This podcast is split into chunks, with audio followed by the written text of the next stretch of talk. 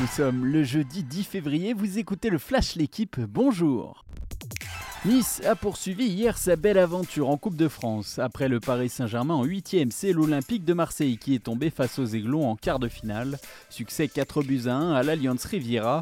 Les Niçois affronteront pour une place en finale le petit poussé Versailles, tombeur de Bergerac, est présent pour la première fois de son histoire dans le dernier carré de la compétition.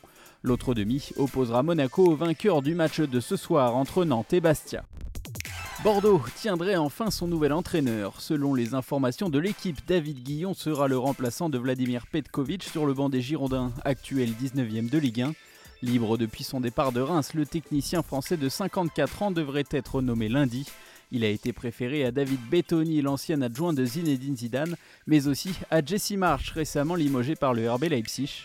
Les dirigeants ont aussi pensé à un duo Claudio Ranieri-Joao Sacramento, ainsi qu'à Gennaro Gattuso.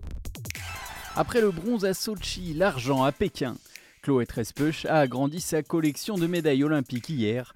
Deuxième de l'épreuve de snowboard cross derrière l'américaine Lindsay Jacobelis, la native de Bourg-Saint-Maurice a fondu en larmes à l'arrivée.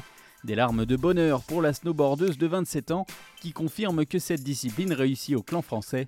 Les Bleus ont décroché 8 médailles en 9 courses depuis 2006.